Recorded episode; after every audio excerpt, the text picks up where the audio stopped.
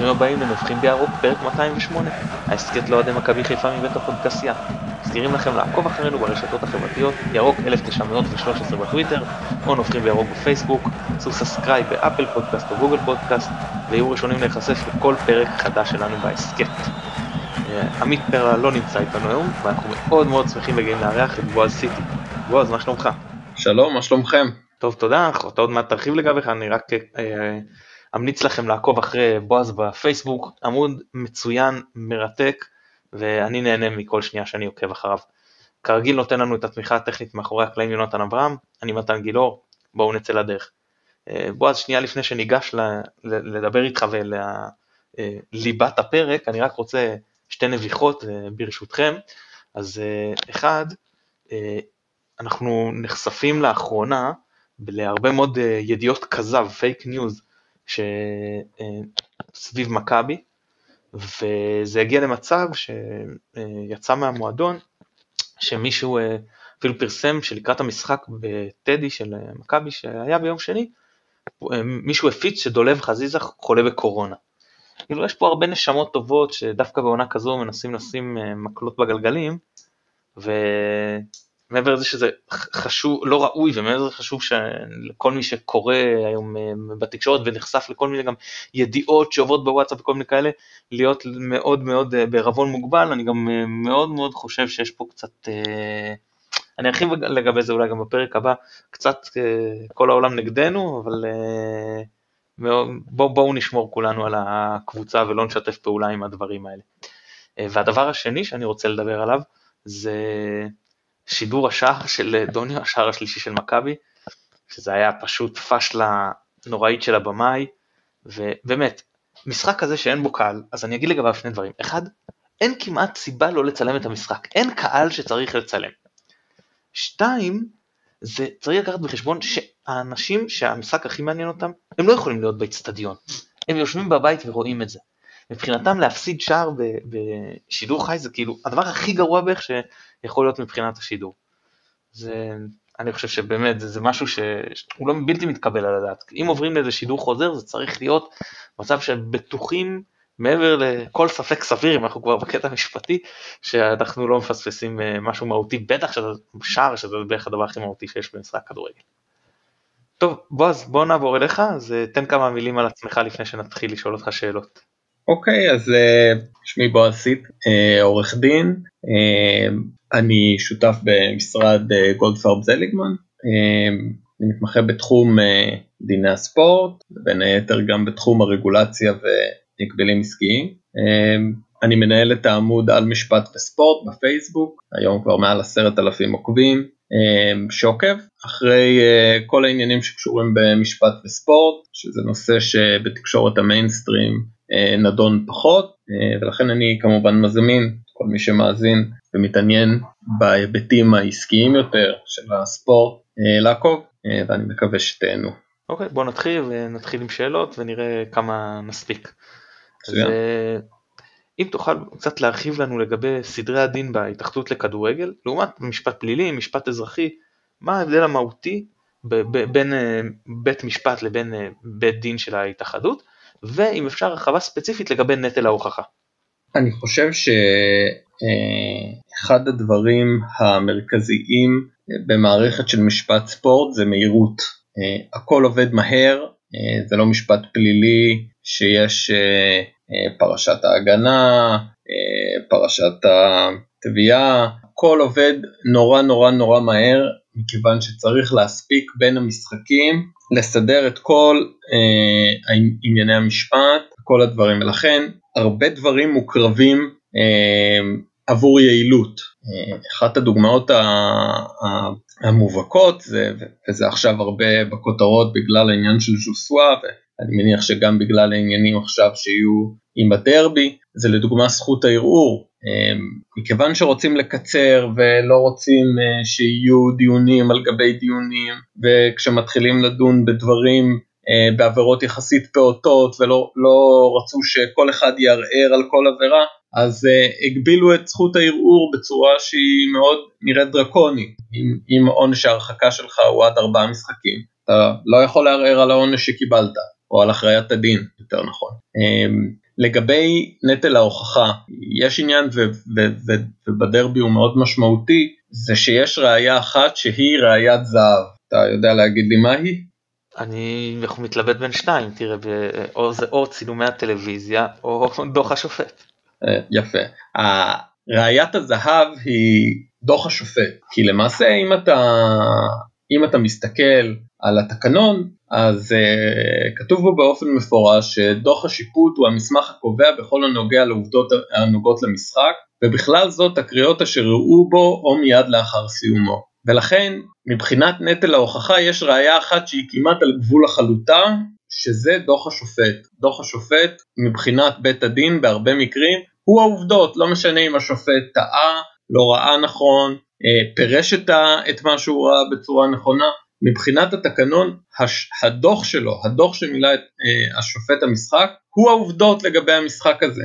אה, ולכן מבחינת נטל ההוכחה, אה, קבוצה שמנסה לטעון או פרט שמנסה לטעון נגד דוח השופט, יש לו מטלה מאוד מאוד מאוד מורכבת, וזה בלשון המעטה. ולכן אה, זה שונה מאוד ממשפט פלילי שאומנם יש חזקות כאלה ואחרות, אבל אין איזה מסמך אחד שעליו כולם מסתכלים ולפיו כולם מתיישרים ושבית הדין מייחס לו חשיבות מיוחדת. אמ, ואני חושב שזה אחד ההבדלים המרכזיים בין, אם אתה מזקק את זה, בין הליכים של משפט פלילי קלאסי לבין אה, תחום הספורט. אוקיי, okay, לפני שאנחנו נגיע לאירוע המרכזי, שזה בעצם אירועי הדרבי וה, וה, אה, מה שיש מחר בעצם, ההתכנסות בית, בית הדין, אז אני רוצה לחזור איתך למקרה שהיה פעם שעברה שמכבי הגיע לבית הדין למקרה מתוקשר, מה שהיה אז עם אה, קונטה, ואני רוצה לשאול אותך, אז בדוח השיפוט, הופיע במפורש, השופט אמר, לא אני ולא כל השחקנים שהיו מסביב, לא שמענו, לא ראינו, לא מכירים שום דבר כזה, מבחינתי זה, זה השחקן אומר. ובכל זאת, בפסק הדין, השופט אומר, חרף, אתה אומר זאת ראיית זהב, אמנם זה לא הופיע בדוח השיפוט, אבל XYZ. האם יכולים לבוא ולהגיד, תראו פעם, כקו הגנה, תראו פעם שעברה, שהיינו פה באירוע מרכזי כזה, אה, דוח השיפוט אה, די נופנף על ידי הדיין, אה, בואו תעשו את זה גם הפעם, תלכו רק לצילומים או רק לראיות אחרות. אני, אם אני נכנס להתפלפלות משפטית, אז יש הבדל מסוים בין המקרה של קונטה לבין מקרים אחרים של דוח השיפוט. למה? בדוח של קונטה למעשה היה, הייתה ראייה שלילית. השופט אמר, אני לא שמעתי, אני לא ראיתי, אבל זה לא אומר שזה לא קרה. וזה קצת שונה, או שונה, ממצב שבו השופט כותב פוזיטיבית, הנה עובדה שהייתה.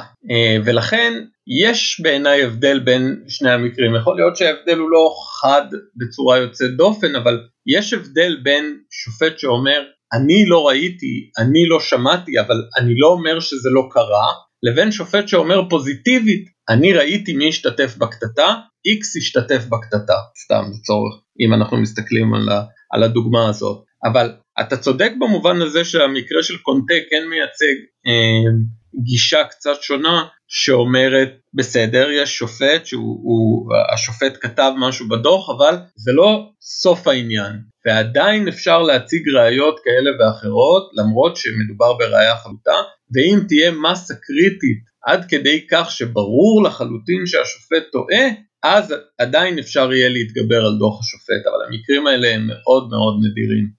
אוקיי, לגבי מחר, מה בגדול מנעד העונשים שאפשר לצפות לו במקרה של הרשעה? הן לגבי שחקנים והן לגבי בעלי תפקידים? אני לא יודע לגבי העונשים או להיכנס למנעד עצמו, אני כן הייתי רוצה לשאול אותך שאלה.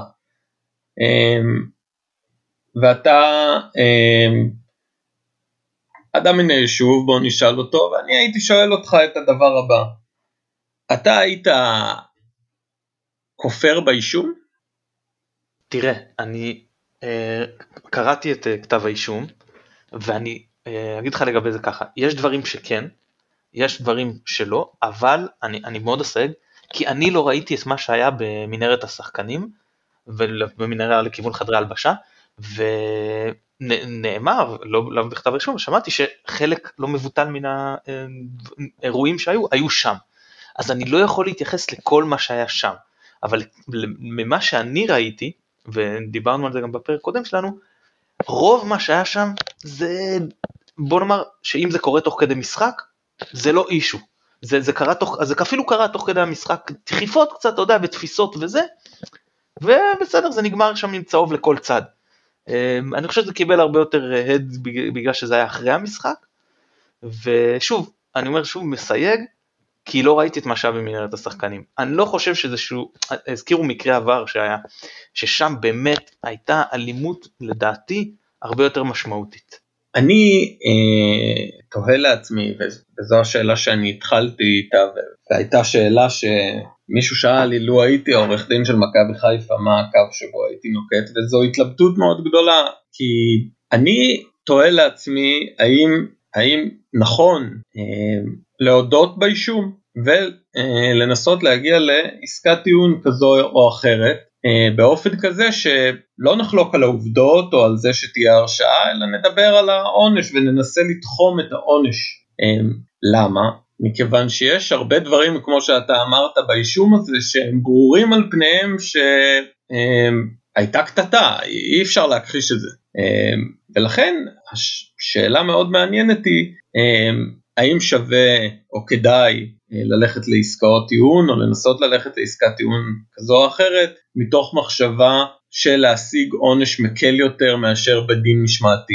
אמ, וזו שאלה מאוד מאוד מעניינת שלכן אני שואל, אמרתי אדם מן היישוב, היה מעניין אותי לדוגמה מה, מה תפיסת אוהד לגבי גישה כזאת שאומרת לא, אנחנו לא אה, חולקים על העובדות ואנחנו ננסה להפחית את העונש כמה שיותר.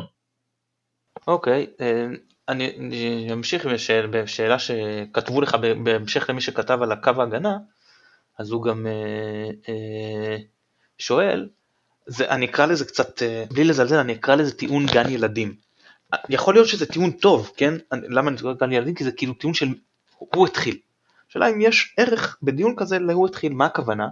לבוא ולהראות שבדרבי הקודם גורמים בהפועל התגרו במכבי, וקיללו הרבה יותר מלכו הביתה, ומכבי, הגורמים בה ידעו לו להגיב. או שגל הראל אומר בריאיון אחרי המשחק, הוא אמר לנו אה, לכו הביתה סמרטוטים, ניגע בהמשך בקטע הזה של הסמרטוטים, כשזה יש הכחשה, אה, מה רציתם שלא נגיב? כאילו הוא בעצם מודה שהפועל התחילו פה את האלימות הפיזית. אז אה, השאלה אם זה קו הגנה או שזה טיעון כאילו מה שנקרא גן ילדים וחבר'ה זה לא מעניין אותי מי התחיל זה מעניין מי עשה מה. בלי לא, כרונולוגית לא כזה חשוב. אני הייתי רוצה דווקא להתייחס, להתייחס לזה בשני חלקים. החלק הראשון זה איזושהי שאלה מעניינת לגבי הביתה או הביתה סמרטוטים. בעיניך יש הבדל? אני, אני, תראה, אני לא חושב שבכלל צריך, אני, אתה יודע מה, אני אענה לך על זה ככה. בעיניי, כאוהד, הייתי מעדיף שסן מנחם, שכל שחקן של מכבי לא יכנה ככה אה, שחקנים של קבוצה יריבה, אפילו של הפועל, ולא יקרא להם מיד אחרי המשחק סמרטוטים, הייתי מעדיף גם שהוא להגיד לכו הביתה, אבל לא, בטח לא צריך להוסיף, להוסיף ברכות כאלה. עכשיו, אני, אה, מבחינת ההדיוט, כן, אני ההדיוט שבא למשפט, ואני אומר אם הוא קרא להם סמרטוטים, הוא לא קרא להם סמרטוטים, אני חושב שזה נראה לי פשוט לא רלוונטי לעניין, ואולי אתה תרחיב אם אנחנו כבר דיברנו על זה, האם ביטוי כמו סמרטוטים צריך לגרור איזושהי אה, הרשעה בבית הדין, או האם הוא נחשב התגרות, כי אני זוכר שפעם אה, שמעון מזרחי שהוא הגן על אחד משחקניו, אני כבר לא זוכר אם זה היה דאו פישר או, או, או בן, אחד משניהם, אז הוא אמר, אה, יש בחוק גם התגרות וצריך לקחת את זה בחשבון, שאם מישהו התגרה במישהו וזה, לא יודע אם זה הפחתה בעונש או אפילו לא, שהוא לא צריך להיות אשם בכלל, לא כזה בקיא. אבל... אז, אני, אה, אז אני אתחיל מהשאל, מהסוגיה של האם יש הבדל בין הביתה לבין הביתה סמרטוטים, אני חושב שהתשובה היא כן. יש הבדל בין אה, שחקן שאומר הביתה לבין שחקן שהולך ומכנה את הקבוצה השנייה סמרטוטים מיד אחרי המשחק. יש הבדל במובן הבא, אם מסתכלים על, ה, על סעיף האישום של אה, סן מנחם, אה, אז הוא מואשם בשני אישומים, אחד זה התנהגות, התנהגות בלתי ספורטיבית, שאני מקריא את הסעיף, התנהגות בלתי ספורטיבית בשדה המשחק או בסביבתו במתקניו, לפני המשחק, במהלך המשחק או לאחר סיומו, בדרך לשדה המשחק או ממנו, ואני לא משוכנע, זאת אומרת, אם אה, היה אדון אה, מנחם אומר במהלך המשחק לשחקן לכו הביתה, מישהו בכלל היה אה, מתייחס לזה? לא. נאמרים גם דברים הרבה יותר סמרטוטים במהלך יפה, משחק. נכון, אבל לגבי סמרטוטים, יש פה קונוטציה שהיא כבר יותר שלילית והיא יותר מתגרה, אה, ולכן אני כן חושב שיש הבדל בשאלה, יש, יש נפקות לשאלה האם נאמר הביתה או הביתה סמרטוטים מבחינת רמת הבלתי ספורטיביות של המעשה הזה. צריך גם לדבר על השאלה האם לכנות מישהו בטרשטוק סמרטוט או אה, בכלל הביתה, יש בזה מעשה בלתי ספורטיבי? זה בלתי ספורטיבי, טרשטוק הוא, הוא דבר בלתי ספורטיבי, הוא קורה כל יום, בכל מגרש, בכל ליגה. אה, מה, בהכרח, מה עושה את זה בלתי ספורטיבי? זאת אומרת, כל מילה לא, לא יפה או מתגרה או כזו או אחרת היא בלתי ספורטיבית? לא בהכרח. אני אשאל אותך אחרת, אם אפשר. אם סן מנחם אומר להם, לכו הביתה, אפילו נגיד סמרטוטים, אחרי, אחרי זה ניגע רק בעניין הזה, נרחיב לגב. הוא אומר להם, לכו הביתה סמרטוטים, ואין תגובה מצידם. יש איזשהו סיכוי שסן מנחם מגיע לבית הדין מחר? אני לא חושב. אבל אם אתה מסתכל על כתב האישום ואחד הדברים המעניינים בו זה לגבי אה, אה, סן מנחם מאשימים אותו גם בהפרת סדר ש... ואז בסעיף 12 לכתב האישום לא כתוב שסן מנחם הפר את הסדר אלא גרם להפרת סדר. מה הכוונה פה וזה אחת מהתשובות לשאלה שלך לא בהכרח סן מנחם אם אתה הוא גרם להפרת סדר, ואם לא, היה, לא הייתה נגרמת הפרת סדר, אז הוא לא היה עומד לדין, ו, וזה עונה אה, לשאלה שלך, אני בכלל לא בטוח שאם סן מנחם אומר לכו הביתה סמרטוטים ולא קורה שום דבר, מישהו היה מעמיד אותו לדין על משהו, אבל מכיוון שהאירוע הזה התגלגל להפרת סדר, אז כבר התחיל כל הדבר הזה להתגלגל, והוא גם הואשם. אה, אבל זו שאלה אה, עקרונית יותר והתובע כנראה, התובע נראה ש... אה, שהוא עורך דין מצוין אגב, אה, הגיע למסקנה שבין אם זה סמרטוטים, הביתה סמרטוטים או בין אם זה הביתה, עצם העובדה שהוא הלך אחרי המשחק והוא עשה את זה באופן מכוון אחרי המשחק, אחרי שהסתיים המשחק, כן מהווה עבירה ספורטיבית. אני עכשיו אומר את ה... בלתי ספורטיבית, אני אומר את הצד השני. כי קודם אמרנו, לא בטוח שלקרוא למישהו סמרטוט או להגיד לו ללכת הביתה במשחק ספורט, אמ, זה, זה התנהגות בלתי ספורטיבית, אבל אני חושב שמה שהיה פה זה שסן מנחם הלך באופן מכוון לספסל אה, ועשה את זה אחרי המשחק, כבר לא בלהט הרגע במהלך המשחק אלא בסוף המשחק, ועשה את זה באופן מתריס כלפי הספסל, מה שהפך את זה להתנהגות בלתי ספורטיבית. אמ, להגיד לך מה הגישה הנכונה, אני חושב שזה חלק מההתייחסות הכוללת לאירוע הזה, שעשו ממנו אה, אירוע תקשורתי ושסיקרו אותו הרבה מאוד, ובשלב הזה ש, ש, שזה נהיה אירוע תקשורתי כזה גדול, היה ברור שיגיעו הרבה אה, כתבי אישום לבית הדין. אחד מהם זה גם הדבר הזה. אה, לגבי השאלה שלך על הרעיון של גל הראל שבו הוא מודה שהוא הגיב באלימות, על, אה, באלימות פיזית על אלימות מילולית, יוצא שכאילו השחקנים של מכבי חיפה נקלעו לסיטואציה, מה, מה הכוונה? זה כמו שתגיד למישהו, אה, קיללתי אותך ברחוב אז באת להכות אותי, זה לא מידתי, ההתנהגות של, אה, של שחקני הפועל חיפה גם עם כל מה שטוענים, גם עם כל מה שהם טוענים הוא נכון, שקראו להם הבית הסמרטוטים, אי אפשר להגיד שה, שההתנהגות הזאת היא מידתית, מה, ש, מה שקרה שם, התגובה באלימות פיזית על אלימות מילולית. אבל להגיד לך שזה פותר בהכרח את השחקנים של מכבי חיפה מה, מה, מהאחריות שלהם להתנהגות הזאת, אה, זה טיעון מאוד קשה, כי בכל זאת היו שם שחקנים של מכבי חיפה אה, שהשתתפו בקטטה הזאת, והקטטה הזאת לא, הם לא רק אה, ספגו את האלימות הפיזית. אוקיי, okay, ואגב אסור לי במקרה כזה, נקלעתי, באתי אפילו, נגיד יש את לגבי בן דוב נגיד. אז נאמר שהוא בא להפריד, ואז אה, הוא פל אה, לקרקע, אם אני זוכר נכון מכתב האישום, ואז הוא קם וגם אה, נגיד נטל חלק. שוב, אני לא אומר שזה נכון, אני אומר מה, מה נאמר. והשאלה אם כזה מצב, שהוא אומר נגיד, הגנתי על עצמי. עכשיו ברור שזה לא הגנה עצמית ברמה הפלילית של זיהיתי, כן, אמצעי כוונה ויכולת ועכשיו פתחתי ויש או משהו כזה, אבל מישהו יכול להגיד, אתה יודע מה, אני אקח אותך אפילו אחי, למקרה ערן זהבי. בסדר עם אה, פואד. במקרה כזה, או, או, או, או כמו שהיה בדרבי, מישהו מתחיל אה, להכות לי, אני צריך להסתובב ולברוח, או שמותר לי גם, אתה יודע, לא להחזיר, אבל להגן על עצמי. אני מזכיר לך את הביקורת האדירה שהייתה במקרה של ערן זהבי, זאת אומרת שהוא, שהוא שאמרו הוא ניסה להגן על עצמו אבל אבל אני חושב שהמקרים שאתה משווה ביניהם הם לא דומים משתי סיבות אחד אחת הטענות כלפי אסף בן דב היה שהוא לא היה אמור להיות שם בכלל באירוע הזה. אה, אם אתה מסתכל על כתב האישום אם אני זוכר נכון אה, נכתב בו שהוא לא היה אמור להיות שם בכלל באירוע הזה ב, ב, אז, אז כאילו אתה אומר הוא נקלע לסיטואציה אבל הוא גם הגיע למקום שבו הוא לא היה אמור להיות כביכול לפחות לפי כתב האישום. אז אה, אז איך אפשר לומר שהוא נקלע לסיטואציה במצב כזה? אני כמובן מציג את הצד השני, אני גם מבין את, ה... אני גם מבין את הטענה שהוא הלך, אה, או הטענה כביכול שהוא הלך להפריד, אבל אני עדיין לא חושב אה, שזה פוטר אותו מאחריות למה שהיה. אה, וזה אני חושב אחד הדברים המשמעותיים, ואני חוזר רגע עכשיו למה שאמרתי בהתחלה, וכשאנחנו מסתכלים על כל העובדות האלה, האם בכלל כדאי לטעון נגד האישום, או שמא יכול להיות יותר חכם בנסיבות העניין ויותר יעיל בנסיבות העניין אה, להגיע לעסקאות טיעון כלשהם, כלומר להודות בעובדות ולנסות לצמצם כמה שיותר את העונש אה, במסגרת אותו עסקת טיעון או, או תחימת העונש שיינתן, אלה דברים שהם אפשריים ואני בכלל לא בטוח שהם לא מוצדקים פה במקרה הזה. אני, אני שואל אותך למה, כי, ואני שוב חוזר לזה, היה כן מעניין אותי לשמוע מה אוהד אומר על זה שעכשיו, באחרי אירוע כזה, בדרבי, של קטטה, של זה שאומרים, לא, הקבוצה לא תגן על עצמה, או השחקנים לא יגנו על עצמם והם יודו בעובדות וינסו לקבל אנשים. תראה, אמ, אני חושב שלא תהיה בעיה למכור את זה אגב.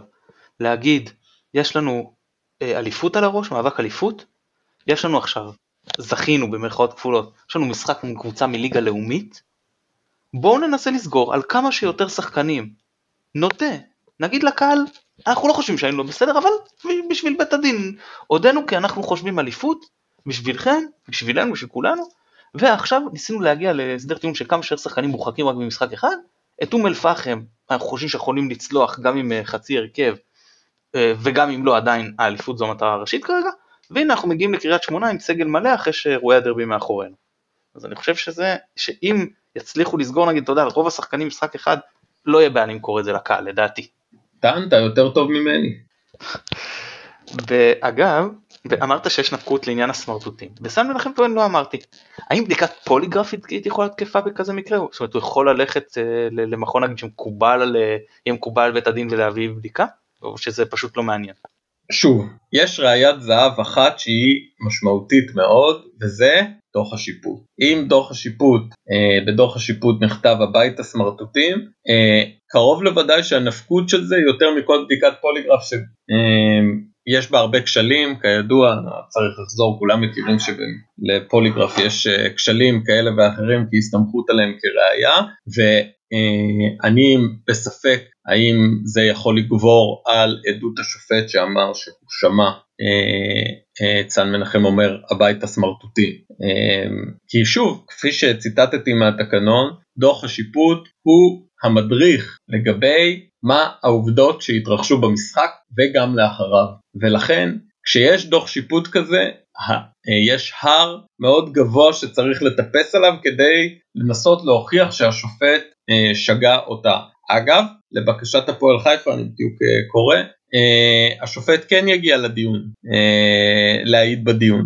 אה, אז יהיה מעניין לראות, לראות באמת את, ה, את הדינמיקה ואיך זה, איך זה יתפתח. אבל אני מספק שגם אם היה, היה מובא דוח בדיקת פול, הייתה מובאת בדיקת פוליגרף של סן מנחם לגבי האם אמר הבית הסמרטוטים או, או הביתה, האם זה היה משנה את העובדה שדוח השיפוט, שהוא הראייה המרכזית, אה, נכתב בו שסן מנחם אמר הבית הסמרטוטים.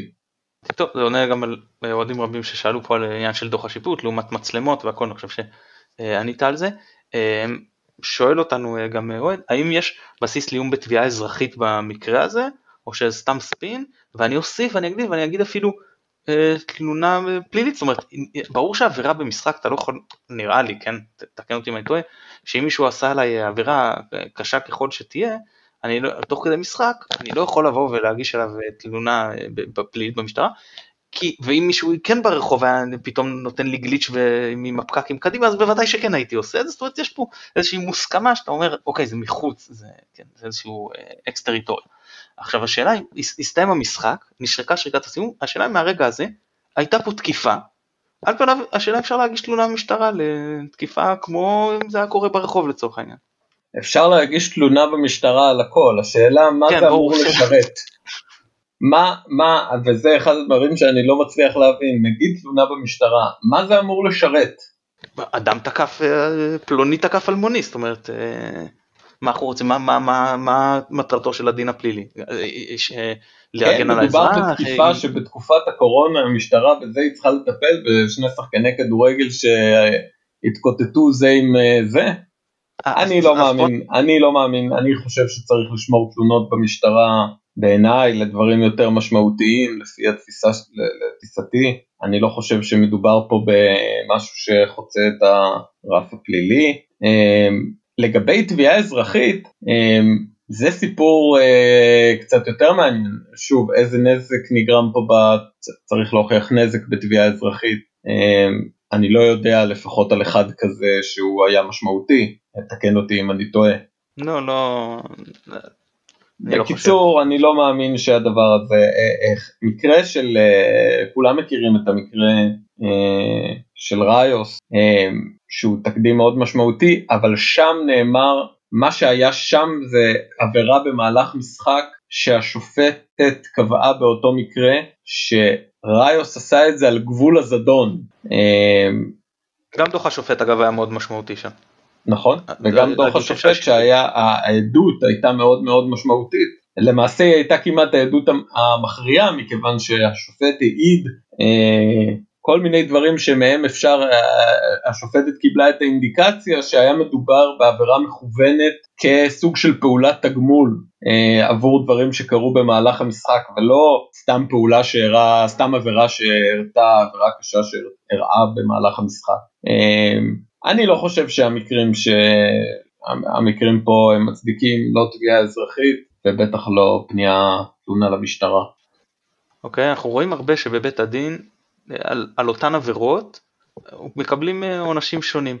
בוא תסביר לנו מהיכן ההבדלים האלה נובעים. לא שאני לא חושב שלא צריכה להיות אחידות, אבל לא בהכרח כל עבירה היא אותו דבר. זאת אומרת, אני אתן לך דוגמה.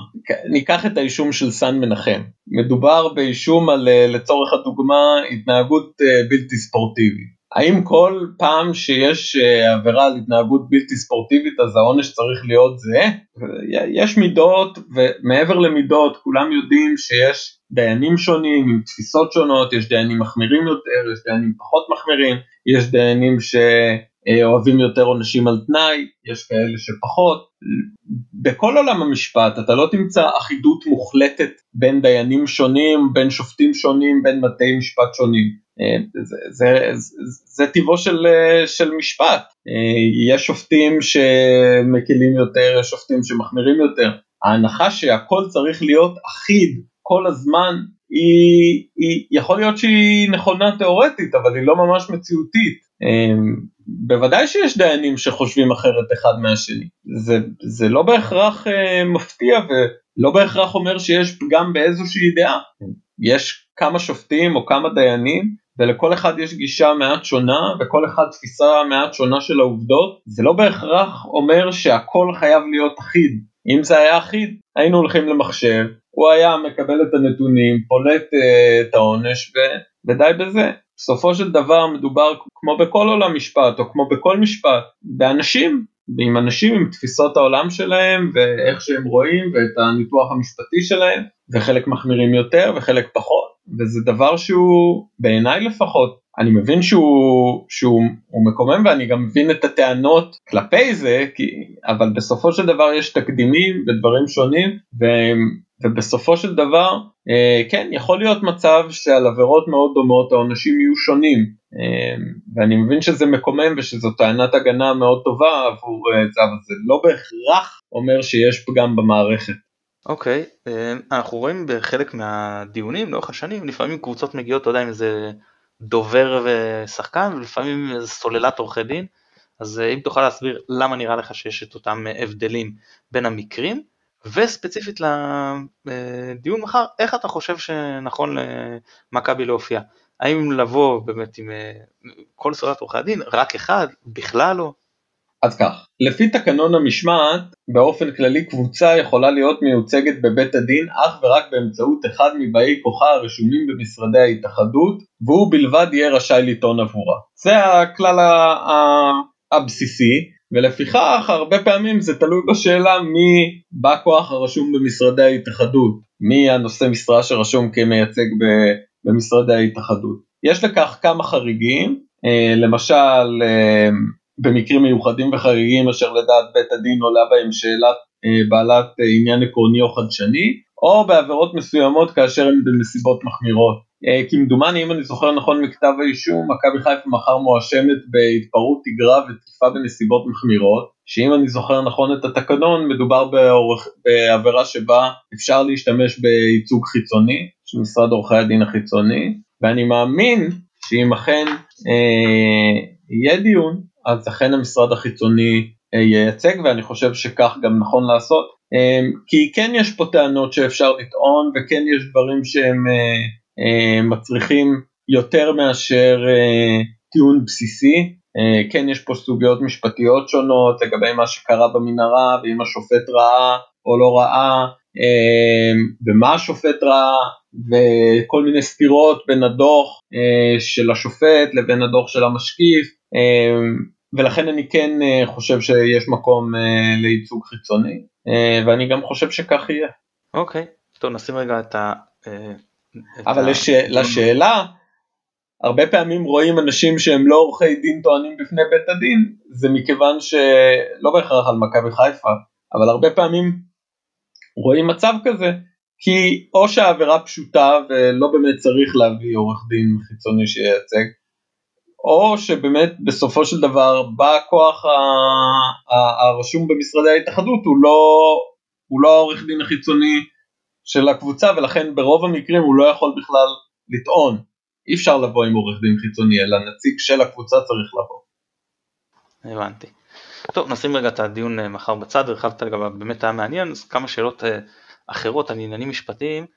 יש סעיפים בתקנון ההתאחדות שלא מבוצעים, על ידי המועדונים, וההתאחדות לא אוכפת אותם, וכל זאת למרות פסק דין מפורש של בית משפט שאמר, שבאו אליו אמרו לבית המשפט, תראו הם לא מקיימים, וההתאחדות לא אוכפת, אז הוא אמר להתאחדות, תאכפי, שיהיה, ולמרות זאת זה לא קורה.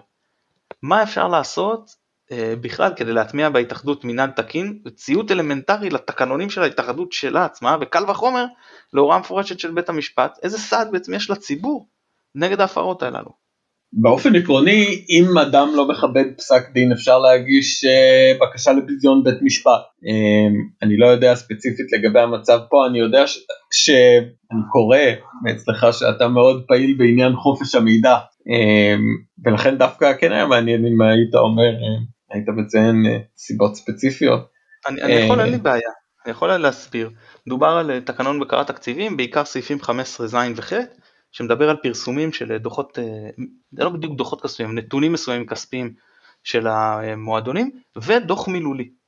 ולמשל דוח מילולי, אני יודע אה, מה הסיפור? שהיה תוך כדי הליך משפטי שאמר לקבוצות, אה, שארגון היציע אמר להם בואו תפרסמו את הנתונים הכספיים שה, שהתקנון מכריח, הוא אמר להתאחדות אתם לא אוכפים את זה. אז הלכו ושינו ככה שבצורה לא משנה הכניסו איזה חריג שבעצם פותר את המועדונים הגדולים מהפרסום בניגוד אגב מוחלט לכללי חשבונאות מקובלים, אבל לא, לא, לא משנה. אז בסדר, בית המשפט אמר להם, אבל אחורה אתם חייבים, הם לא בדיוק עשו את זה, אבל נניח. קדימה יש עדיין מועדונים שלא עומדים בקריטריונים, בחריג, ולא מפרסמים, בטח שלגבי העונה הזאת, מה שיהיה מהאוצר וזה שאין בעצם, אה, אה, כאילו, אתה יודע, היו המון המון כספי ציבור, כספי ציבור, שזורמים למועדונים, סביר להניח שאף אחד לא יעמוד בחריג. ואני בספק אם אה, כולם יפרסמו. ודוח מילולי, אה, הוא לא, לא, לא שמו את החריג הזה. כנראה שכחו, אני לא מאמין שהם באמת רצו. כי העובדה היא שאף אחד כמעט, נדיר שמישהו מפרסם מדי פעם, אבל בגדול, אף אחד לא מפרסם את הדוח המילולי הזה, למרות שבית משפט אמר להם אתם צריכים לעשות את זה. ובמשך שנים, וההתאחדות לא מפעילה סנקציות על המועדונים. הרי מי זה ההתאחדות? התאחדות זה, ה... כן, זה המנהלים של המועדונים. אז זה, זה המקרה הספציפי שאני מדבר עליו, ש... אה, אבל פה.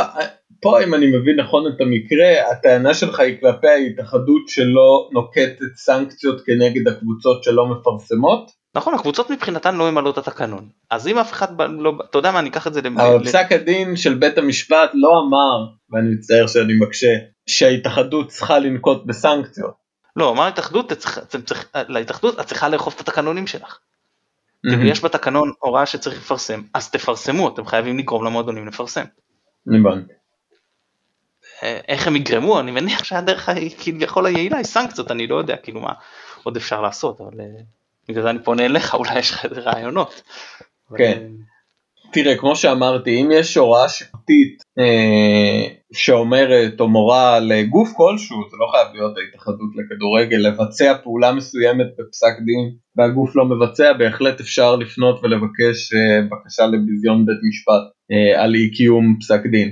אה, אבל אה, אני אומר לך את האמת, אה, אני חושב שאחד הדברים הם ש... כן, בית משפט זה כלי מסוים, אבל אה, הוא ארוך ו- ומסורבן. אני באמת חושב שבמקרים מסוימים השינוי צריך לבוא מבפנים. אה, ואני חושב שזה, שעובדה שהדבר הזה אה, נכנס לתקנונים, ואני אני כן רואה אה, בעתיד אה, אפשרות כזאת שזה, שההתאחדות כן תאכוף את זה. אוקיי, אני, אני רק אגיד פה באיזה הערת אגב, שנכנס לתקנון לא מאהבת מרדכי, אלא היו שתי ועדות שבאו, והאחרונה בהן זליכה, שבאו ואמרו שקיפות, אז אה, ת, ת, ת, ת, תעשו חקיקה, אז ההתאחדות אמרו מה פתאום חקיקה, הנה אנחנו ניזום, אנחנו נכניס את זה לתקנונים שלנו, אל ת, לא צריך חוק. אבל אתה בדיוק מראה את מה שאני טוען, מה הניע את ההתאחדות פה? היא עצמה הניעה את עצמה מלעשות כל מיני דברים מרצון שלה להתגונן כך או אחרת מפני התערבות חיצונית, אבל זה מה שיביא אותה בסופו של דבר. אמ, אני לא בטוח שבית משפט זה, זה הדרך אה, היעילה, זאת אומרת זה דבר אפשרי, עובדה ש, שיש פסק דין כזה, ל, אמ, אבל, אבל הנה אני חושב שמה שאמרת על ועדת זליכה או דברים כאלה או לחצים אחרים, זה מניע תהליכים. זה מניע תהליכים וזה מניע אותם בצורה יעילה מאוד. אוקיי, okay, אה, אני אעבור לסדרת שאלות של אה, השותף שלי להסכת שלא נמצא איתנו, עמית פרלה שהוא גם פרקליט, אז מניח שהשפה שלכם המשותפת תהיה יותר טובה משלנו. הוא שואל איך אם בכלל ניתן לקדם העמדת דירקטורים מטעם ציבור האוהדים בהנהלת ההתאחדות לכדורגל, או האם יש סיכוי להתערבות אה, פוליטית שתנסה לממש זאת, או שוופא ופיפ"א יעיפו את ישראל מכל המדרגות במקרה כזה, ואני אוסיף לשאלה שלו גם שאלה שלי, שאנחנו שקדנו גם על אה, חקיקה שקצת נעצרה בגלל הקורונה כי אין, לא קורה כלום בכנסת מעבר לזה, גם כל הראש בראש של הליכוד בכחול לבן, אז אה, איזשהו תיקון לחוק הספורט שדיבר גם על דירקטורים חיצוניים במועדונים עצמם. שאלה אם זה משהו שהוא, אם הוא עובר בחקיקה זה יפריע לאופה ופיפ"א? לגבי דירקטורים מטעם הציבור? כן. אני להערכתי הדבר הזה לא, לא אפשרי. מסיבה, פיפ"א מאוד מאוד מאוד רגישה כלפי התערבות במבנה של ההתאחדויות שלה, עד כדי כך שגם במקרים בהם התאחדויות מסוימות באירופה נחשדו בשחיתות אמיתית, שחיתות אה, קשה ושורשית, פיפ"א עדיין נעמדה על הרגליים האחוריות שלא שום, שלא תהיה שום התערבות מבחוץ אה, במבנים של ההתאחדות שלה, במבנים של ההתאחדות. ולכן אם אתה שואל אותי האם יש סיכוי אה, שתעבור חקיקה שתכניס דירקטורים מטעם הציבור להתאחדות, אה, אני לא חושב. אגב, לדעתי יש, יש דירקטורים מהציבור, דירקטורים מהציבור, חברי הנהלה מהציבור בהתאחדות לכדורגל. אני ספציפית דיברתי על המועדונים, אבל אה, כן, אבל לא, אתה אומר, אוקיי, אז צריך, אה, אבל אתה אומר, ש... ולגבי המועדונים עצמם, שזה לא ההתאחדות? המועדונים עצמם יש בעיה אחרת. איך אתה יכול להורות למיץ' גולדבר להכניס אה, דירקטור ל... לא, גוף דומאותי? לא, הוא גוף דומאותי בעבר. אני יודע שהייתה פסיקה משמעות, אה, זאת אומרת הייתה פסיקה שאומרת שהוא גוף דו-מהותי, אני בספק שמיש, שגוף שמסתמך כולו על uh, כסף פרטי עם מעט נגיד כסף ציבורי כזה או אחר כמו שימוש נגיד באצטדיונים שגם עליו לדעתי משלמים. למה הוא גוף דו מהותי? לא, כל אחד, כל מועדון כדורגל היום מקבל כספי ציבור. כל אחד. אין, אין מועדון שלא מקבל. לא, מה, במה אתה מתייחס לכספי ציבור? אני אומר שהם מקבלים מההתאחדות, אני אומר שהם מקבלים מה, אה, מהטוטו, שהוא, שהוא כמובן גוף ציבורי, והם מקבלים כמובן כספים לא פרופורציונליים. הרי, תראה, הטוטו, ממה הוא מק- מקבל את הכסף, את הכסף הגדול? כל מיני הימורים על ליגת אלופות וכאלה, גם. ליגת העל, כן, אבל אה, עכשיו מישהו הולך לשלם את הכסף הזה לברצלונה? לא, הוא הולך לשלם אותו למכבי חיפה, מכבי תל אביב, בית"ר ירושלים ופועל באר שבע, כן? נכון? וכן, אבל היית רוצה. שישלמו אותו לברצלונה? לא, בוודאי שלא. אני רק אומר, יש פה כסף ציבורי שמגיע למועדונים, בטח בעונה כזאת, כן, אבל אני אומר גם באופן אה, אה, כללי. אם אתה היית מיץ' גולדהר, היית, היית מסכים לקבל שאתה תשקיע כסף ויבוא דירקטור מהציבור ויגיד לך מה לעשות עם הכסף שלך? בגלל שיש מה בו גם מה- כסף של הטוטו? אני, אני באמת למ- שואל. אז אני אומר, מה קורה למי שגייס אג"ח, גייס מימון בבורסה? הוא מגייס פה הון מהציבור. לא, אני סליחה, הוא מגייס פה, לא הון או חוב, אבל הוא מגייס פה כסף מהציבור בעצם. מה שאני אומר- גם אם זה מאונס, גם אם- גם אם גם כאילו נאנס עליו לגייס כסף מהציבור, הוא מגייס כסף מהציבור. אבל למה שמיץ' גולדהר ישקיע כסף במכבי תל אביב כדי שיבוא אה. דירקטור מהציבור ויגיד לו איך לנהל, לנהל? תראה, אני חושב שיש אינטרס, כל מי שמשקיע במועדוני כדורגל, אני חושב שיש לו אינטרס. כן, יש לו אינטרס, בוודאי, אבל יש לו גם אינטרס, נכון, אינטרסים גם כלכליים, זה משת... אני חושב שזה משתלם להם, לרובם, אני לא רוצה להגיד לכולם, אבל לרובם זה מאוד משתלם להחזיק מועדון כדורגל. אני מדבר גם כלכלית וגם תדמיתית וגם עוד כל מיני... זה. עכשיו, אה, אה, אני אגיד לך מעבר לזה, אני חושב בתפיסה שלי, כן, שמועדון כדורגל הוא גוף במהותו, במהותו הוא קהילתי ציבורי. זאת אומרת, גם אם הייתה פה איזושהי אה, בירוקרטית, בן אדם אחד הצליח להח, לה- להחזיק את הנכס הזה שנקרא זכויות הניהול של קבוצת כדורגל אצלו במועדון, זה עדיין לא מנתק את זה מהקהילה, זה עדיין לא מנתק את זה מהציבור, אני לא חושב שיש פה יחסי ספק לקוח. כן, אבל אני, אני שואל מעבר. אותך שאלה אחרת, אמ, ומה שאני שואל אותך זה, אדם כמו מיץ' גולדה רוצה לבוא למכבי תל אביב, או יעקב שחר למכבי חיפה, והוא רוצה לנהל כמיטב הבנתו, כי הוא משקיע כסף. ואתה אומר לו, ואתה אומר לו, לא, אני אוסיף לך מישהו שיתערב לך בניהול. ואז אני אשאל אותך, אז למה שמיץ' גולדה יבוא לפה? אז אני אומר, אם, יש מגבלות, ואם באותן המגבלות לא רוצים, זה בסדר, לא חייבים לבוא. אני חושב אוקיי, שזה עדיף, השאלה האם אם זה זה, יותר האם- חשוב לי מאותו לך, אני אגיד לך אבל, אבל מעבר לזה, בסופו של דבר אנחנו מדברים על דירקטור חיצוניים, מה קורה בחברות ציבוריות? שבן אדם מגייס עכשיו בחברה, לא חברה ציבורית, בחוק זה לא נקרא חברה ציבורית שלו, זה חברה אהה. נסחרת, בסדר? מה קורה בחברה נסחרת? אותו אה, אה, בעל מניות אה, הרוב, כן, בוא נניח שהוא נשאר עם אה, מעל אה, 50 אה, פלוס 1 אחוזים. הוא במודע מכניס לדירקטוריון שלו ולוועדת הביקורת, נכון? הוא מכניס דירקטורים חיצוניים. עדיין השליטה אצלו. עדיין, נכון, הוא יכול לקבל כמעט כל החלטה שהוא רוצה, בכפוף כמובן לחוק חברות, זאת אומרת, גם בדירקטוריון, בטח באספה הכללית, יש לו את רוב הזכויות גם באספה הכללית, ובכל זאת הוא, הוא מקבל על עצמו שייכנסו. אז אני חושב שגם פה זה יכול להיות, הרי את ההחלטות, כל עוד יש לו את... את ואת את- זה אתה רוצה לעשות בחקיקה.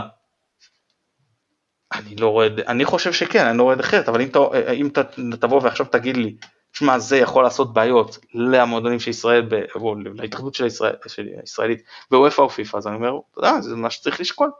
למרות שגם בחקיקה דווקא, זה, זה הקטע המשני היותר מרכזי שם זה פרסום של אה, דוחות. שזה אנחנו רואים שההתאחדות בעצמה לכאורה הכירה כמשהו חשוב, הכניסה את זה לתקנון שלה. יש פרסום אה, אה, דוחות, שזה דבר אחד, ונכון ההתאחדות עשתה את זה בעצמה, אבל כמו שאתה אמרת, לפי מה שאני מבין, היא עשתה את זה על מנת להגן על עצמה מפני חקיקה. כן, אבל זה אני רואה אה, שיש גם בהרבה מאוד מקומות בעולם. זאת אומרת, פרסום של דוחות, גם של, חבר, של, של אה, מועדונים שהם פרטיים, כאילו 100%. אני בא לזה ממקום אחר. אני חושב שאדם שבא ומשקיע כסף, צריך לתת לו לנהל את העסק שהוא משקיע בו, אה, כמו שהוא, כמו שהוא רואה לנכון. זו, זו התפיסה שלי. יש כאלה שעושים את זה יותר טוב, אה, כמו מיץ' גולדהר, יש כאלה שעושים את זה פחות טוב. עכשיו, אני מבין את הסנטימנט שאומר בוא נכניס דירקטור מהציבור, אבל בוא נפרוט את זה. מה תפקידו, לצורך הדוגמה במכבי תל אביב, מה, מה הערך המוסף שלו למועדון? בעיקר, הכי משמעותי זה עניין השקיפות, זאת אומרת המידע שיש לו גישה אליו, ושהוא יכול כמובן אה, להפיץ אותו לאוהדים. לא מדבר כמובן דברים סודיים, כן? אני לא מדבר שאם הוא יבוא אבל, עכשיו... אבל למה, למה נגיד מיץ', מיץ' גולדהר, בסדר אני מבין, אבל מיץ' גולדהר אה, לא רוצה לחשוף את ההשקעות שלו. או כמה שהוא משקיע, או כמה ש... או איך הוא משקיע, או לאן הוא... או איפה הוא משקיע את הכסף, כי זה כסף שלו. כמה שהוא משקיע אמור להיות מפורסם אגב במסגרת התקנון של ההתאחדות. לא, בסדר גמור, אני אומר כן, מבחינת התפיסה, שקיפות זה דבר שהוא מאוד אה, טוב, אבל הוא גם טוב במידה מסוימת כי אתה רוצה להשאיר לבעל העסק את האפשרות לנהל את העסק שלו כמו שהוא רואה לנכון, כמו שאתה בכל חברה פרטית לא יודע בהכרח מה ההשקעות. נכון, בחברה פרטית אתה בהחלט לא יודע, אני פשוט טוען שזה במהות. הרבה יותר דומה לחברה נסחרת מאשר לחברה פרטית. במהות שלה, של הגוף עצמו. אז אה, זה לא חברה ציבורית פר אקסלנס, כן, שזה כאילו ממש בידי הציבור, אבל כן יש פה איזשהו יצור קהיליים, ואני, אני, אני, כן, תראה, מדובר בסופו של דבר על, אה, אנחנו קצת מתפזרים, אנחנו אני, אני, קצת נעצור ונחזור לענייננו, אבל אני רק אסכם ואני אגיד שבסופו של דבר זה מועדונים שהיו בידי הציבור, קהילה יותר נכון לקרוא לזה, אגודות וכאלה, ועברו לידיים פרטיות בצורה שזה לא בדיוק, זאת אומרת הציבור מינה איזשהו, איזשהם, אותה קהילה מינתה איזה שהם נאמנים, איזה שהם חברי ועד, והם העבירו בסופו של דבר את השליטה, חלקם אינטרסים, חלקם לא משנה, תבין שלא בטוח שאותה קהילה לה, באמת רצתה שאותו אה, תאגיד, אותה פעילות יותר נכון, תצא מהידיים שלה. וזה דברים שקרו, אתה יודע, גם הוא מדבר על זה, אה, גם, אה, ב, אני מדבר אפילו על מכבי תל כדורסל נגיד, שמדבר על זה גרינבלד בספר שלו המועדון, וגם מכבי חיפה מה שהיה עם העברה לשחר, אתה מבין? דברים שאתה אומר, לא בטוח שהקהילה הייתה, הייתה נוחה לש, לשחרר את אותו נכס כזה מהותי. אני חושב שהעתיד נמצא במועדונים כמו הפועל ירושלים, הפועל פתח תקווה, אה, מועדונים ש... שניהם כרגע בבעלות uh, מלאה של האוהדים, אבל באיזשהו שלב זה יכול להפוך להיות 51 איש עסקים ו-49 אוהדים. Uh, העתיד נמצא בזה, ולכן אני חושב שהמאמצים צריכים להיות להקים עוד מועדונים כאלה, שהם באמת קהילתיים, כי זה האוהדים מנהלים את עצמם בסופו של דבר. Uh, יש פה גם את השאלה של אם אני קונה מנוי, האם אני לקוח שסתם קונה מנוי, או שספציפית אני קונה כי יש לי משהו רשמי במכבי חיפה, שהאוהדים באים ושמים כל שנה 30 מיליון שקל מנויים וכרטיסים, אם זה, אתה יודע, זה, זה, זה, או זה ממש לא, זה כמו לקוח שנכנס לחנות וקונה, או שלא, שזה ממש, אתה יודע, איזשהו גוף קולקטיב שנקרא אוהדים, הקהילה, הציבור, שבא וכמו כמו בעל שליטה שמכניס את ה... אני לא יודע, אני לא, אני אומר שזה גם משהו כן, שאלה טובה, נקודה טובה למחשבה. טוב, אז בואו בוא נמשיך פה עם השאלות של אה, עמית. אז הוא שואל, אה, האם יש כללים ביחס למקרים בית, בהם בית משפט אזרחי ובית דין לעבודה בפרט מתערבים בעניינים המוסדרים באופן סטטוט, סטטוטורי במסגרת ההתאחדות, אה, בית הדין למשמעת ומוסד הבוררות, ואם כן, מתי קיימת התערבות כזו ומה הצדקתה ביחס למקרים הרגילים בהם העניין המשפטי מקבל פתרון במסגרת הפנימית המקובלת. אנחנו הרי זוכרים שהיו כמה מקרים שבאמת עלו לבית משפט מחוזי. באופן כללי יש אה, שני מקרים שבהם בית משפט אה, מחוזי, אה, בית משפט אזרחי הכוונה, התערב בהחלטה של גוף פנימי, אני כרגע מתייחס לדוגמה סתם לצורך העניין בית הדין העליון או בית דין משמעתי. הראשונה זה חריגה מסמכות, לצורך הדוגמה אם ההתאחדות לכדורגל לצורך הדוגמה חרגה מהתקנונים שלה עצמה, או אם למשל אה, אה, תקנון או הוראה חוקית או כזו או אחרת של, אה, של ההתאחדות סותרת באופן חזיתי אה, דין של המדינה. אה, זה מקרה אחד. והמקרה השני הוא פגיעה בכללי הצדק הטבעי, שזה בגדול אה, קיומו של הליך הוגן. אם ההליך ש... אם בית משפט מגיע למסקנה שההליך, ההליך, נגיד הליך משמעתי כלשהו, התנהל בצורה לא הוגנת, בצורה שפגעה בכללי הצדק הטבעי, בזכות של, של אדם למשפט הוגן, זו גם עילה אה, להתערבות. אה, לגבי בוררות, אז יש את חוק הבוררות שמגדיר באיז, באופן ספציפי, אם אני זוכר נכון, 11 עילות, אה, שבהן בית המשפט אה, יכול להתערב בפסיקה של בוררות, שאחת מהן היא בין היתר אגב, שהפסק סותר את תקנת הציבור, כך שאם אה, לדוגמה יש בורר שקבע משהו שערורייתי, שמשפיע על הרבה, עלול ממש להיות משמעותי ושורשי, בעייתי, בית המשפט כמובן יתערב אה, ויפסול את הפסק. אה, אלו המקרים המרכזיים, לצורך הדוגמה רק נציין, לדוגמה במקרה של רייקוביץ', נפסק שהוא לא זכה להליך הוגן מכיוון שהוא לא קיבל ייצוג של עורך דין למרות שהיו לו מגבלות מסוימות של שפה. ושם בית, בית המשפט המחוזי קבע שיש על פני הדברים בעיה בכך שהוא לא זכה לייצוג נפגעה הזכות שלו להליך הוגן ולכן הוא גם ביטל את ההליך בסופו של דבר. כן, אני זוכר את המקרה, אני גם כתבתי, טענתי בצחוק, ש, שאולי אפשר לבקש לה, לה, להשוות את העונש של השחקנים לעונש של רייקוביץ', קרי הרחקה ממשחקי גביע הטוטו. אבל כן, זה היה בצחוק כמובן, אני יודע שזה לא מה שהוא קיבל, אז זה נדחה ונדחה בעקבות אותו מקרה שהגיע למצב הזה. אמ, היה, היו מקרים של מועדים שהניפו ביציע, הייתה מחאה והעיפו שלטי, אה, שלטים נגד יעקב שחר, ברמה של ינקלך או יעקב שחרר, כמובן לא, לא קללות ולא הסתה ולא דברים כאלה, ומאבטחים או שוטרים באו והסירו את, את, את, את אותו אה, שילוט. אה, עכשיו, איך אתה רואה את זה משפטית של פגיעה בחופש הביטוי ביציע?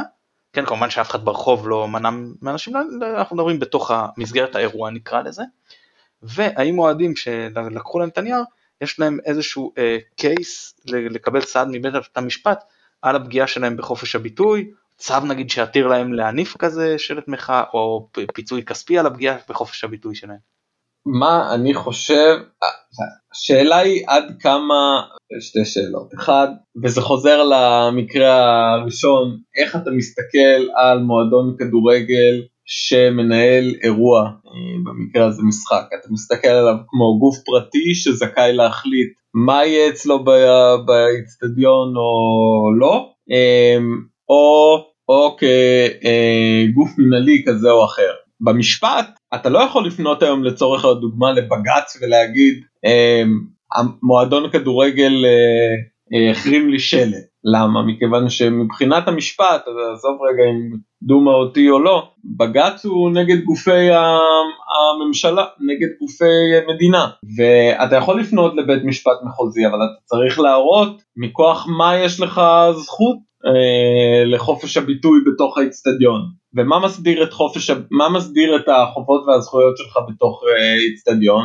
הכרטיס, נכון? אתה קונה כרטיס למשחק, על הכרטיס, בגב הכרטיס יש את התנאים שבתמורה להם אתה זכאי להיכנס לתוך המשחק, ולכן אם אתה אומר, אם בתנאים האלה לא נאמר אה, שאתה לא יכול להרים אה, שלטים אה, מסוג כזה או אחר, אז אתה יכול לטעון, אם אני הייתי מנסה לבנות כזה תיק שמדובר בהפרת החוזה בינך ובין המועדון כי אף אחד לא אמר אה, שאתה לא יכול אה, להניף שלט כזה.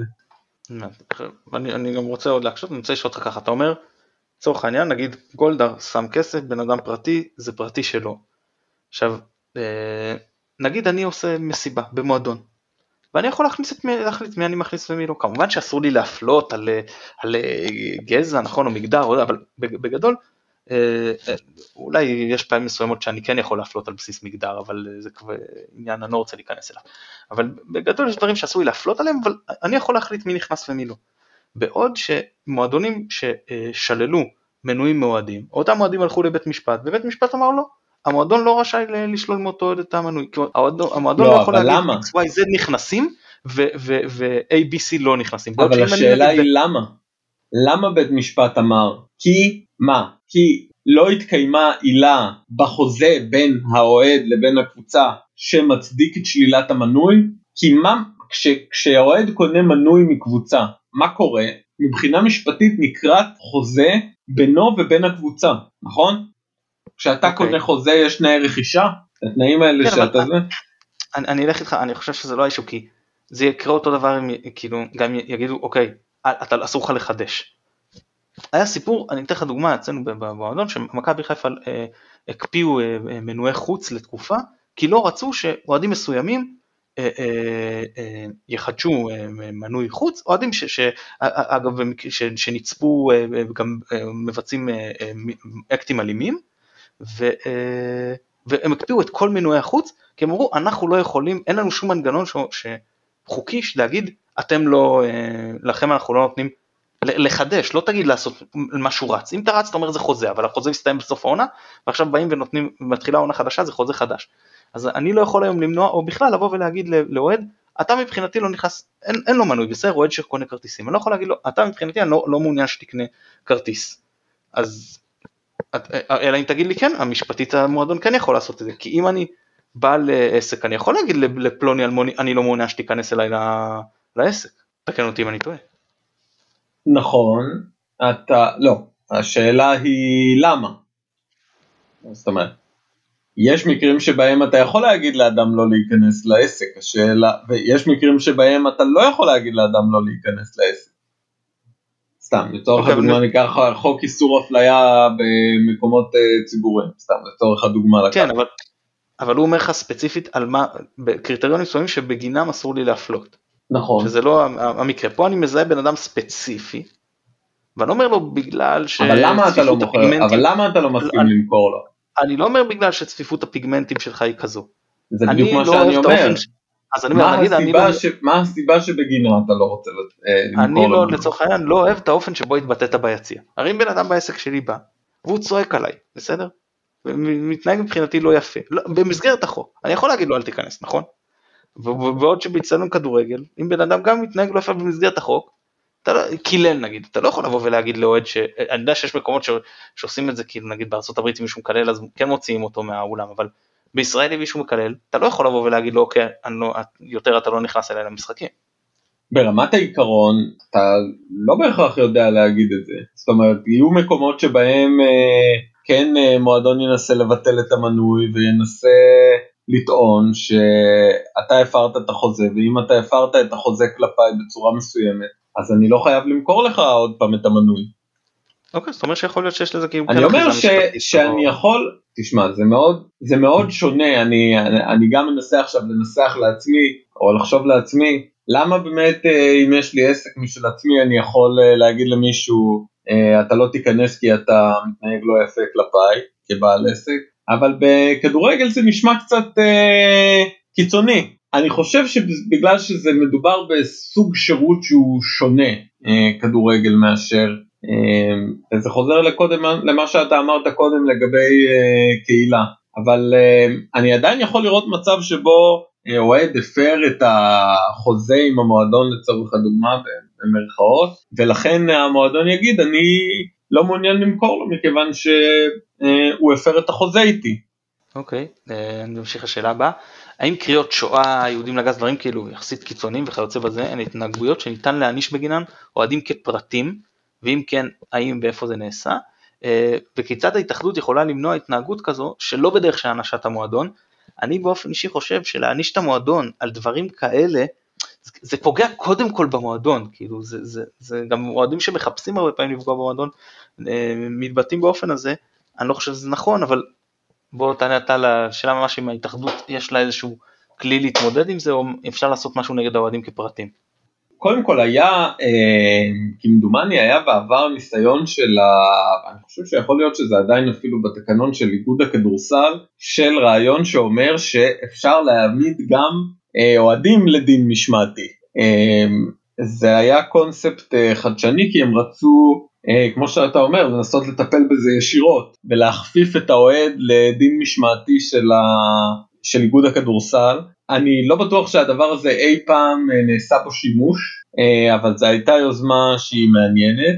וכמובן יש את האפשרות שהיא קורית בעולם ובחו"ל של שהקבוצות מגישות תביעות אזרחיות אה, נגד אה, אה, אוהדים עקב אה, קנסות שהם ספגו בגללם. לצורך הדוגמה אם מישהו זורק אה, אה, אבוקה אה, למגרש, לצורך הדוגמה, או נכנס למגרש ובגללו הקבוצה מקבלת קנס, אז שהקבוצה תתבע אותו על הקנס שהיא קיבלה. זה קרה באוקראינה, זה קרה בגרמניה, שאכן ממש התקבלו תביעות כאלה של קבוצות נגד אוהדים, והאוהדים נאלצו לשלם חזרה את הכסף שהקבוצה שילמה, שהקבוצה שילמה בגלל הקנסות. יש את העניין הזה של אה, אחריות שילוחית שמדברים עליו הרבה, למה קבוצה צריכה להיות אחראית כלפי האוהדים שלה, ובסופו של דבר כשאתה מנסה למצוא פתרון אחר אתה מבין שאין משהו יותר טוב מזה. זאת אומרת גם ההתאחדות עכשיו לא מזמן עשתה בדיקה של האחריות השילוחית, לראות אם לשנות את זה, אה, והחליטו להשאיר את זה. אה, כי כנראה אין שיטה יותר טובה מזאת כדי לנסות ולהסדיר אה, את כל הנושא של התנהגות אוהדים ביציע. תראה, אני אספר בקצרה שהייתי במשחק בעכו ואוהדים השליכו אבוקות. אז אה, אני, אני אגיד רגע מה קרה עם אוהדים ומה קרה אה, עם, עם מכבי. אז מכבי כמו שאמרת הם, הם הלכו, הם נתנו את השמות של האוהדים למשטרה, כי ההתאחדות אמרו, אמרה תיקחו את השמות של האוהדים למשטרה נקל עליכם. אז הורידו את הקנס בחצי אבל לא ביטלו. אז צ'יזיק אני חושב היה המנכ"ל, אז הוא אמר למה אתם לא מבטלים? הבאתי את השמות למשטרה, אז אמרו לו לא, לך תתבע אותם גם אזרחי ואז נבטל לך. אה, אז זה אה, אה, אחד ממה שאמרת על תביעות אזרחיות, ב' זה היה כל כך מגוחך שאחרי זה גם אמרו, הם הלכו הביאו את השמות למשטרה, העונש שאותם אוהדים קיבלו זה שבמשך שבועיים אסור להם להתקרב לאצטדיון בעכו. עכשיו בוודאי שלאוהדי מכבי חיפה אין מה לחפש ליד האצטדיון בעכו שבועיים אחרי המשחק שלהם. זה גם מראה שגם הרשויות לא ממש נותנות פה את הסיוע, אבל זה משהו אחר. אה, טוב, השאלה האחרונה של עמית אז הוא שואל, האם יש מקומות בעולם בהם טריבונל משפטי ספורטיבי שאינו בית משפט פלילי רגיל נותן מענה לעבירות אה, מיוחדות לאוהדים כגון ספסרות, התפלחות, השלכת חפצים שאינם מסוכנים מטבעם, נגיד מטוסי נייר או כוסות חד פעמיות, או עבירות של חופש ביטוי בכלל וקריאות גזעניות בפרט. אז כמו שאמרתי, אני, המקרה, אחד המקרים היחידים שאני מכיר זה, זה איגוד הכדורסל שלדעתי בתקנון שלו עדיין יש אפשרות להעמיד אוהדים לדין. ושוב, זה נעשה באמצעות, אה, אחד מהדברים שזה נעשה זה, אה, כשאתה מקבל על עצמך להיכנס למגרש, אתה מקבל על עצמך גם בין היתר את התקנונים של ההתאחדות, גם כאוהד, ואת כללי ההתנהגות שההתאחדות אה, או האיגוד, איגוד הכדורסל במקרה הזה, מכתיב. ולכן לכאורה אתה רוכש במרכאות סמכות גם על האוהד הזה מבחינה משמעתית. אמ, אבל פרט לכך אני לא מכיר טריבונל ספורטיבי שעוסק בזה. כמו שאמרתי אני כן מכיר מקרים שבהם כמו שאמרתי קבוצות עברו באופן אזרחי אוהדים וזכו, וזכו בכסף אז זה, זה בית משפט אזרחי. אה, אז בעצם המקרה היחיד שאני מכיר או ששמעתי עליו זה באיגוד הכדורסל. אגב זה איגוד הכדורסל אני מבין נגיד אם הוא ירחיק אוהד אז הוא בעצם בא ואומר למועדון בסדר אתם אל תכניסו את האוהד הזה אין בעיה אבל נגיד מעבר לזה יש לו איזה כלי כאילו נגיד הוא יגיד לאוהד אוקיי אני כונס אותך. האוהד יגיד מי אתם אני לא, לא מכיר אתכם אתם לא מעניינים אותי אני לא משלם. למה אתה אומר את זה? לא אני, אני שואל אני לא אומר אני שואל. לא אני אומר למה למה קו המחשבה שלך הוא כזה כי אני אתן לך כשאתה קונה כרטיס על הכרטיס כתוב שאתה כפוף ל... ונגיד על הכרטיס כפוף ש... אה, כתוב שאתה כפוף עכשיו לדין המשמעתי של איגוד הכדורסל ושכמובן אתה צריך להתייצב ולשלם קנסות כמו כל חוזה שבו אתה מפר ויש אה, נגיד קנסות. איגוד הכדורסל ילך לצורך העניין הוא גזר עליי 500 שקל אמרתי לא מעוניין לשלם הוא ילך לבית משפט ויגיד הנה יש לנו חוזה הוא התחייב ועכשיו הוא צריך לשלם נכון. לנו את זה כי, כי ככה החלטנו. למרות, אוקיי, למרות שאני אני מניח... שוב, זה כמובן נשמע מאוד דרסטי, אבל, אבל אני לא, כן לא. יכול לראות קונסטרוקציה משפטית שבה הדבר הזה מתאפשר. אגב, השאלה אם אותו עד יגיד בכזה מקרה, אם יגיד כאילו, הרי אנחנו אומרים, אמרת, קבוצה אה, מורשעת כמעט, אה, יש פה ראיית זהב של דוח שיפוט. במקרה של אוהדים זה יכול להיות יותר בעייתי, לא? פה גם עניינים של נטל ההוכחה, יכול להיות נראה לי, כן. שאתה תופס פרט, כן, זה, לא כזה פשוט, אתה לא יכול נכון. להגיד פה רק מתוך שיפוט. פשוט זה לא, אה, אה, זה לא פשוט, כי כל פעם שאתה רוצה להביא אוהד, וכמו שאמרת, קרוב לוודאי שהאוהד יבוא ויגיד מי אתם בכלל, אני לא משלם כלום. אני לא יודע מי אתם, אני לא יודע מה אתם, מה אתם מזמינים אותי לדיון, אני לא יודע מה, מו, מי, זה מורכב, אבל אני אומר, יש פה משהו שהוא ניסיון קצת מקורי יותר אה, לפתור את הבעיה של אוהד מאשר להשליך את הכל על הקבוצה. אה, והוא אומר, אני מסתכל על האוהד כאחראי, ויכול להיות שזה ירתיע את האוהד מהתנהגות מסוימת, אם הוא אפילו ידע שעכשיו אני אפנה אליו בדרישות תשלום, אני אגיד לו, לא יכול להיכנס, כן יכול להיכנס. יכול להיות שאם האוהד ידע, ידע שהאחריות היא לא רק על הקבוצה, היא גם עליו, בין אם זה מבחינה משמעתית, בין אם זה מבחינה כספית, וכמובן אם זה מבחינה פלילית, אז יהיה שינוי כלשהו בהתנהגות. אני חושב שזה רעיון, כמו שאמרתי, עד היום לא מצאו שיטה יותר טובה לאחריות שילוחית, בגלל זה יש את זה גם באירופה, וכמעט בכל מקום בעולם יש אחריות שילוחית אה, של הקבוצה למעשים של האוהד. אני חושב שזה פשוט היה ניסיון קצת יצירתי יותר להתמודד עם הסוגיה הזאת. אמ, חבל שמעולם לא ניסו את זה, אה, ושזה מעולם לא הגיע למבחן לראות אם זה משהו שהוא באמת אה, אפשרי, או שזה סתם משהו שנכתב על נייר ואין לו באמת אה, תיאוריה, יכולת מעשית לממש את זה. אבל אני כן חושב שהרעיון היה רעיון ראוי. כן, בהחלט, אני גם חושב. טוב, אז אה, אנחנו, מה שאנחנו עושים בכל אה, סוף פרק פה זה מהמרים על המשחק הקרוב, כמובן ניתן לך גם להמר, למרות שהפעם זה אה, קשה כי אנחנו לא יודעים לגבי מחר, חצי הרכב יכול להיות מורחק. אז בהינתן זה שאנחנו עדיין לא יודעים מה יהיו החלטות בית הדין, סיבוב ח' של גביע המדינה, יום שבת 20 בפברואר 2021, שמונה וחצי, צדיון אבירן, מכבי מערכת את הפועל אום אל-פחם, תן לי תוצאה. 4-0, מכבי חיפה. אז אני אה, עדין יותר ואני הולך על 2-1, אה, לא פשוט, נראה לי איזה ירידת מתח. אתה רואה, אבל אני אורח בנובחים בירוק ולכן אני מפרגן במכבי חיפה. כן, כן.